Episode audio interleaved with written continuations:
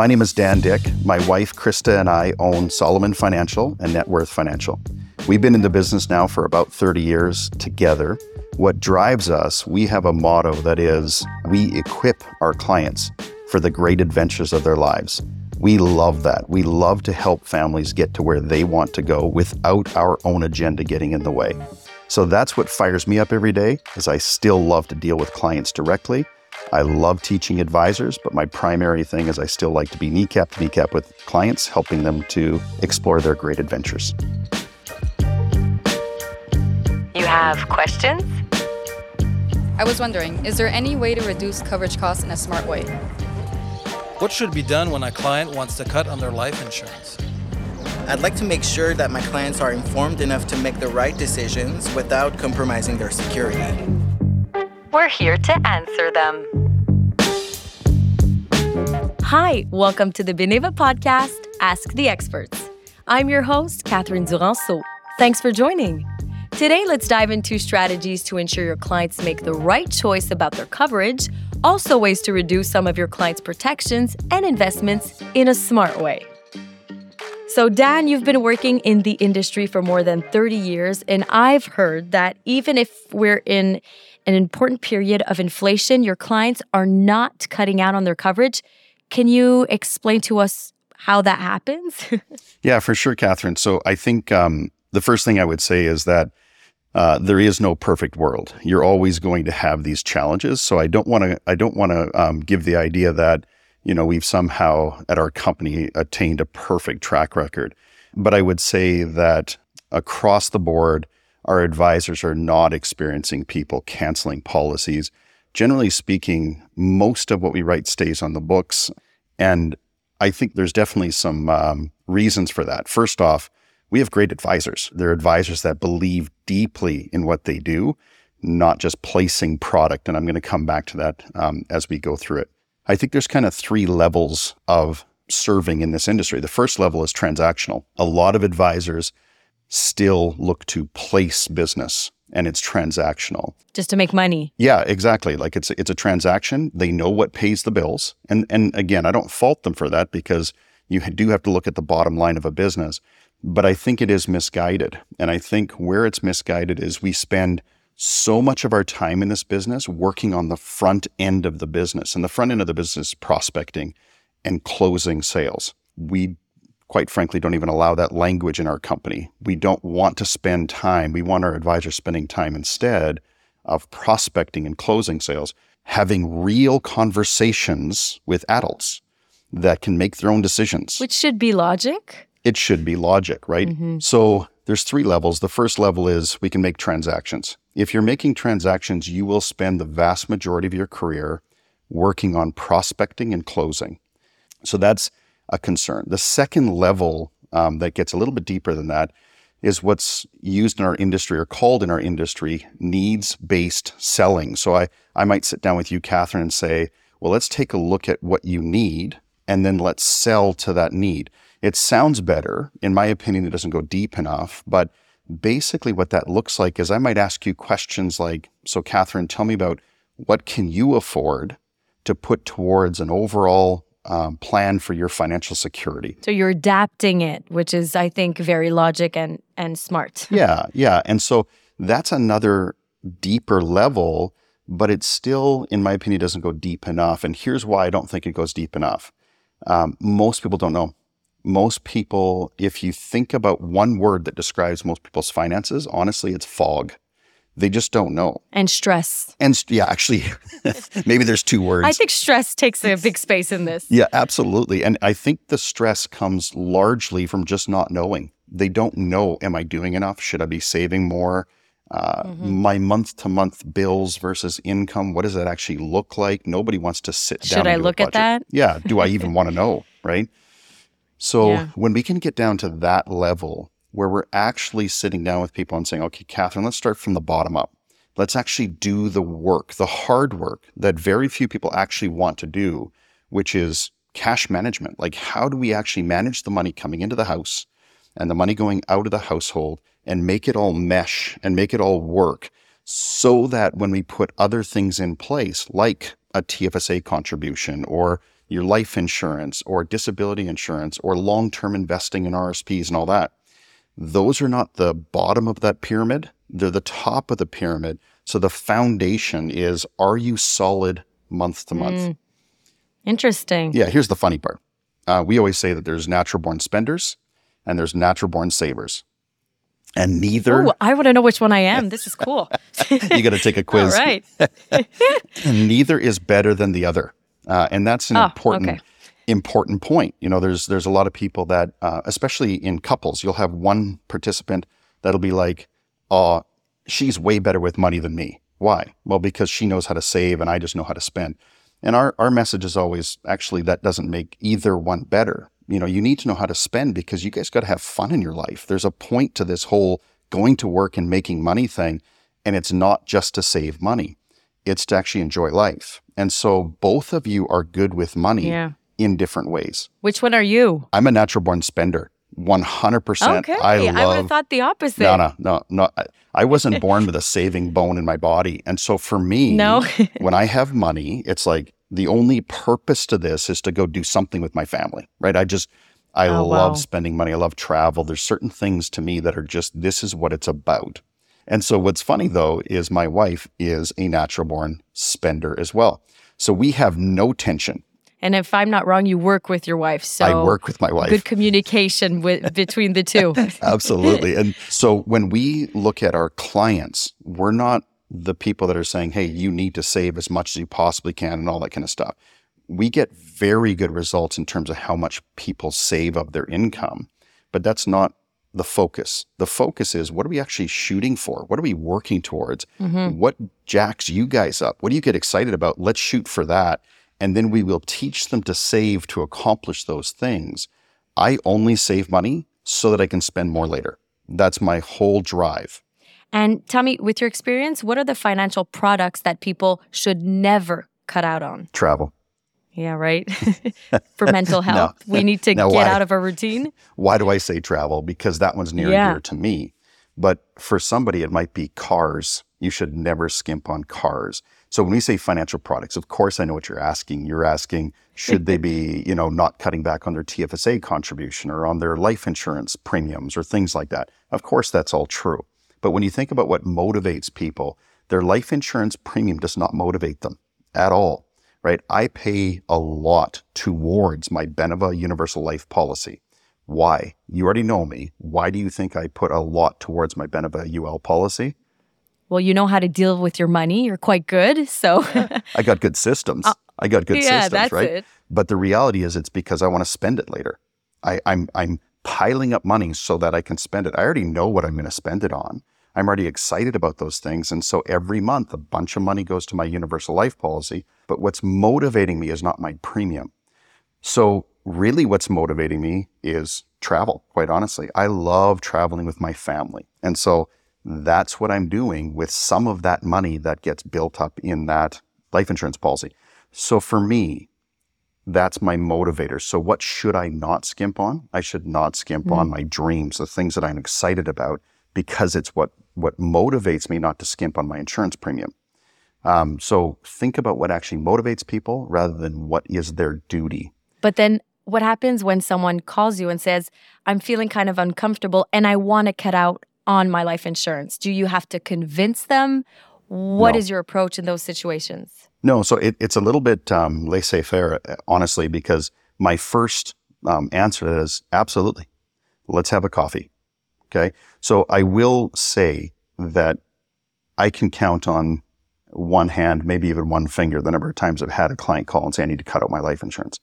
Um, the reason for that is because of the planning work that goes in before we ever get to actually putting a product, a financial product in place. Um, and even then, sometimes you still get to a point where there's nothing that you can do. Certainly, when you've had no time to prepare with that client, in other words, prepare uh, contingency plans, it's been a short relationship, it's harder. But here's how we normally operate. So, step number one is we always want to make sure that there's emergency money in place. Emergency money is critical for uh, job losses or just even job interruptions or lower income or higher expenses or unexpected expenses. So we put a lot of emphasis when we first start with that family on cash flow planning to make sure that we actually have some money set aside. But usually it starts with do they have any money on a monthly basis? And we spend a lot of time do, doing what we call plugging leaks. And plugging leaks can be things like they're overpaying on their cell bill or they're overpaying for for um, uh, internet at home or things like that. And we teach them how to strip down everything that they're being overcharged for, not what they're overspending on. And so you take the time to do that, which is which is good. We take yeah, we take a lot of time to do that work. Then we free up that money and we put it, generally speaking, into a TFSA that is no fees in, no fees out, so that that becomes that client's emergency money. We don't call it a TFSA. We affectionately call it their bucket. So now we have that bucket in place. If a client comes to us and says, man, we can't make our insurance premiums, the first thing we would do is look at the bucket. Do they have enough mm-hmm. money in there to cover premiums for a period of time? The second thing that we would do is let's say that we've run the course, we've used the bucket, and there's nothing else left to keep that policy going. It really depends on what kind of a policy it is. If it's a term insurance policy, we don't have a lot of options to extend that because there's no reserve fund inside that policy. So with Beneva, we do a lot of universal life with Beneva. Even if it's universal life plus a term rider, there's at least a portion that gives them a reserve fund inside the policy for this type of an event. So then we can say, look, how much can we afford? Not how much can you afford.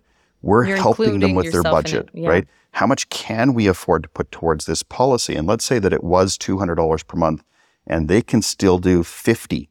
Well, 50 might cover all the insurance cost. It's just they don't have anything going into the savings component for a while. That's okay. That's sustainable.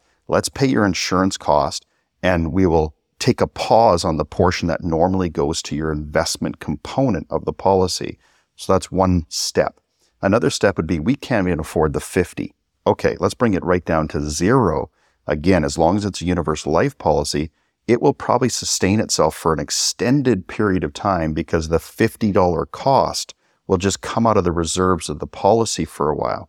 So for us, if there is at least some universal life component, it gives us a ton of options. If it's mm. pure term, nothing wrong with pure term, but if it's pure term, we are significantly more limited. We're drawing from different resources, trying to pay for that policy. But if we miss, uh, you know, a premium for more than 30 days, it's canceled. It's over. The, the term insurance policy collapses. So we will then look to things like, Catherine, you're not working right now. You have RSPs. Um, RSPs are taxed in your tax bracket. So if you're not working, your tax bracket's likely going to be quite a bit lower this year. It may be a good idea for us to draw a bit of money out of your RSP every month to sustain your grocery bill and these different things that you're having trouble paying for, including your life insurance. How do you feel about that? So we can look at solutions like that to fund from different areas to try and keep those things in place. So you're really analyzing every aspect before getting to the emergency fund yeah. and other resources. Yeah, you've got it. And it might be to at some point we have to reduce coverage rather than eliminate coverage. Uh, which okay. is sort of the last the last stage. Many many more things that can be done that we haven't touched on because if I know your situation inside out, we can have those good conversations. If I just sold you a product, you're probably canceling that policy. And we trust you so much more, I guess, in those situations since you've been there for the past couple of years. But there are probably some people that did cut out is it their life insurance or other, they stopped investing in whichever branch. Did that ever happen? And how could you help them out? Yeah. Yeah, no, certainly. And that, that's and that's fair, Catherine. That's when I said at the beginning, there is no perfect world, right? There there yeah. there still will be clients that literally like I, I still remember doing um, a specific client doing all of their work with them. And we went slow and it was methodical and we hit everything we could possibly hit. Uh, mm-hmm. Uh, and then when we, when we finished, one of the things we did is we put insurance in place on him and her. And two weeks, two weeks into the underwriting process, they both worked at the same oil field company. They were both fired in the same day. so situations like that, it's not like, okay, you know, there's got to be a way around this to keep these policies in force. There just was. Wow. So what did we do in that case? Get in back, get back in here, guys. The policies are on hold. We get it. Let's work on how do you survive now for the next three, four, five, six months until you're both back at work. And then we'll do a reset. So there are obviously extreme situations where there's just nothing that we can do. Uncontrollable also because you could Yeah. lose your job a- any day. yeah, you got Yeah. it.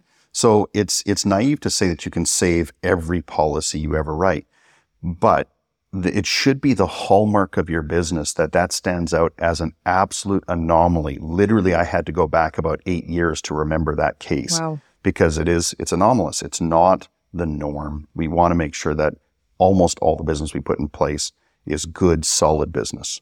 And tell us, what do you think about group coverage? Is it a decent protection for everyone? How can you Mm-hmm. like be sure everyone has the right protection? Yeah, great question. Um, and I've I've wrestled with that myself because you see people that have group coverage. What, what's interesting is a lot of times you'll be working with a client and they have really no frame of reference for how much insurance is enough. Okay, so this is somewhat undergirded by this belief: insurance is not a need, and I believe that insurance is not a need. It doesn't go far enough, but again, because they didn't have any choice in that whole thing, they um, they were just assigned it, right? They might have been given the choice. You can have one time your annual salary or two times.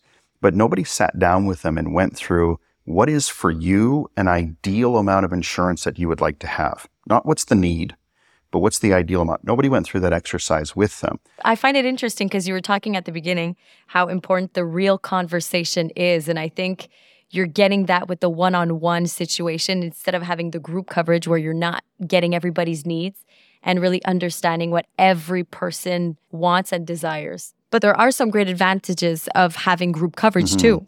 Yeah, and the reality is, um, for a lot of clients, uh, group coverage is the only coverage they can get. Their health is such that they can only get group coverage. In which case, it's not just good; it's the greatest.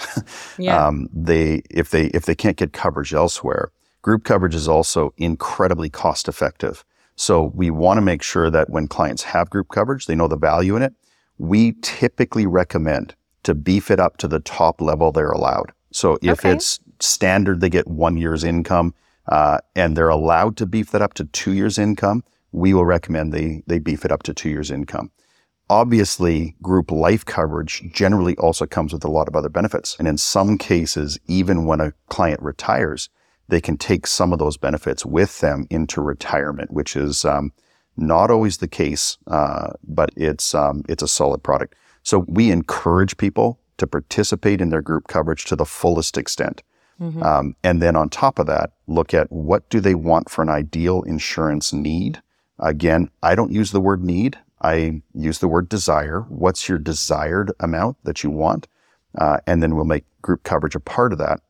Generally speaking, they will beef it up uh, a little bit on the personal side anyway, because the difference in cost is fairly negligible to ensure that they have that coverage even if they leave their group.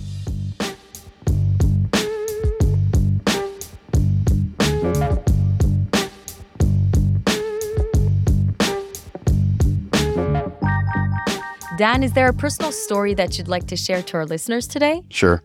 Yeah. So um, it was at a point in my career, about 15 years into my career, where I had had this, what I called a, a crisis of conscience. And I was going back to all of my current clients and I was um, trying to sort of, if you will, throw my mouth over the bar and then figure out how to fix it. So what that looked like to me was saying, whatever you guys want in your life, let's figure out how to go there and we'll work together until we get it and then leaving the house and going, I have no idea how to get them there. And, and that forced me to become significantly more creative and more uh, resourceful and bring more people to the table to try and solve those issues or to shoot for those things. So I was meeting with this one couple and I was talking to them about what is it that you really want? And honestly, my impression was the wife was all in and the husband was all out, right? I was, I was talking to her because she was, um, uh, giving me Very answers. and- motivated. yeah, she was motivated. She was participatory. And he was just staring out the window like he wished I would leave. And all of a sudden, he started to cry. And I was like, I did not see that coming. Maybe he is listening. Uh, and he looks at me and he says, All I want to do is take my kids to Disneyland. Mm. And I said, Oh my God. okay, as he's crying, right? And I said, okay, can you tell me more about that? And he says, I have been promising my kids since they were little kids that I would take them to Disneyland. My oldest turns 18 next year, and I've never done it. I've lived paycheck to paycheck my whole life, and I've never delivered on that promise. Immediately, for me, that was like, this is what it's about. It's not about life insurance and TFSAs and RSPs. He doesn't give a rip about that stuff. All he cared about is he wanted to send his kid or take his kids rather to Disneyland. And so from that point forward, with that family, all we talked about is how do we get there? Now, what did it require? It required some debt work. It required some TFSAs. It required all kinds of things to bring it together. And they took their kids to Disneyland. And it was a celebration for them and for me, right? It was extraordinary to have participated in that and watched him take his kids to Disneyland. And it's But such a, when- a personal story where you're helping Mhm. him like just get that goal. That's so rewarding for you. 100%. And did he buy life insurance? Yeah, he did. Yeah. But it wasn't the point, right? It was, Yeah. we tapped into something that he was passionate about and it was helping his family, doing things for his family. So life insurance later was a no brainer, but it wasn't what we led with. You know, his TFSA was a no brainer. It's not what we led with. We led with how do we get you to Disneyland? So yeah, that was a, a cool turning point in my, in my career. Yeah. A human story where you just wanted to change uh, your way of seeing seeing your job. hmm Yeah, absolutely.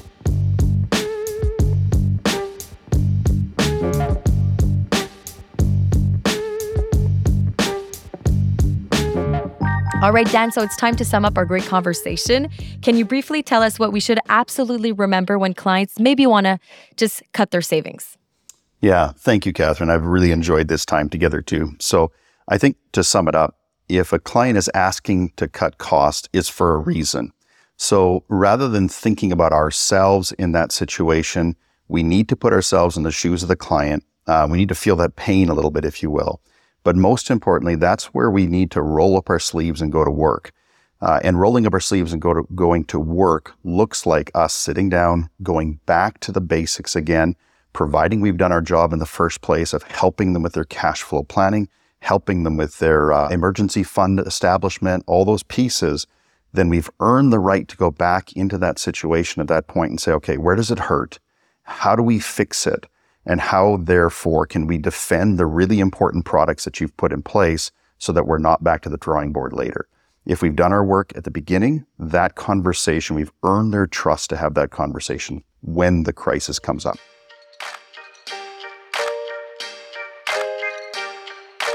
Thank you for your time and expertise, Dan. It was so interesting to know how to deal with customers who want to cut back on their protection. And thank you for listening. I hope these tools will be helpful for your ongoing and future practice. If you have any questions, don't hesitate and contact us at podcast at beneva.ca. If you would like to have more information about this topic and discover other episodes, go on Beneva's website in the podcast section. Stay tuned for another conversation that will guide you for future insurance and business needs. Until next time.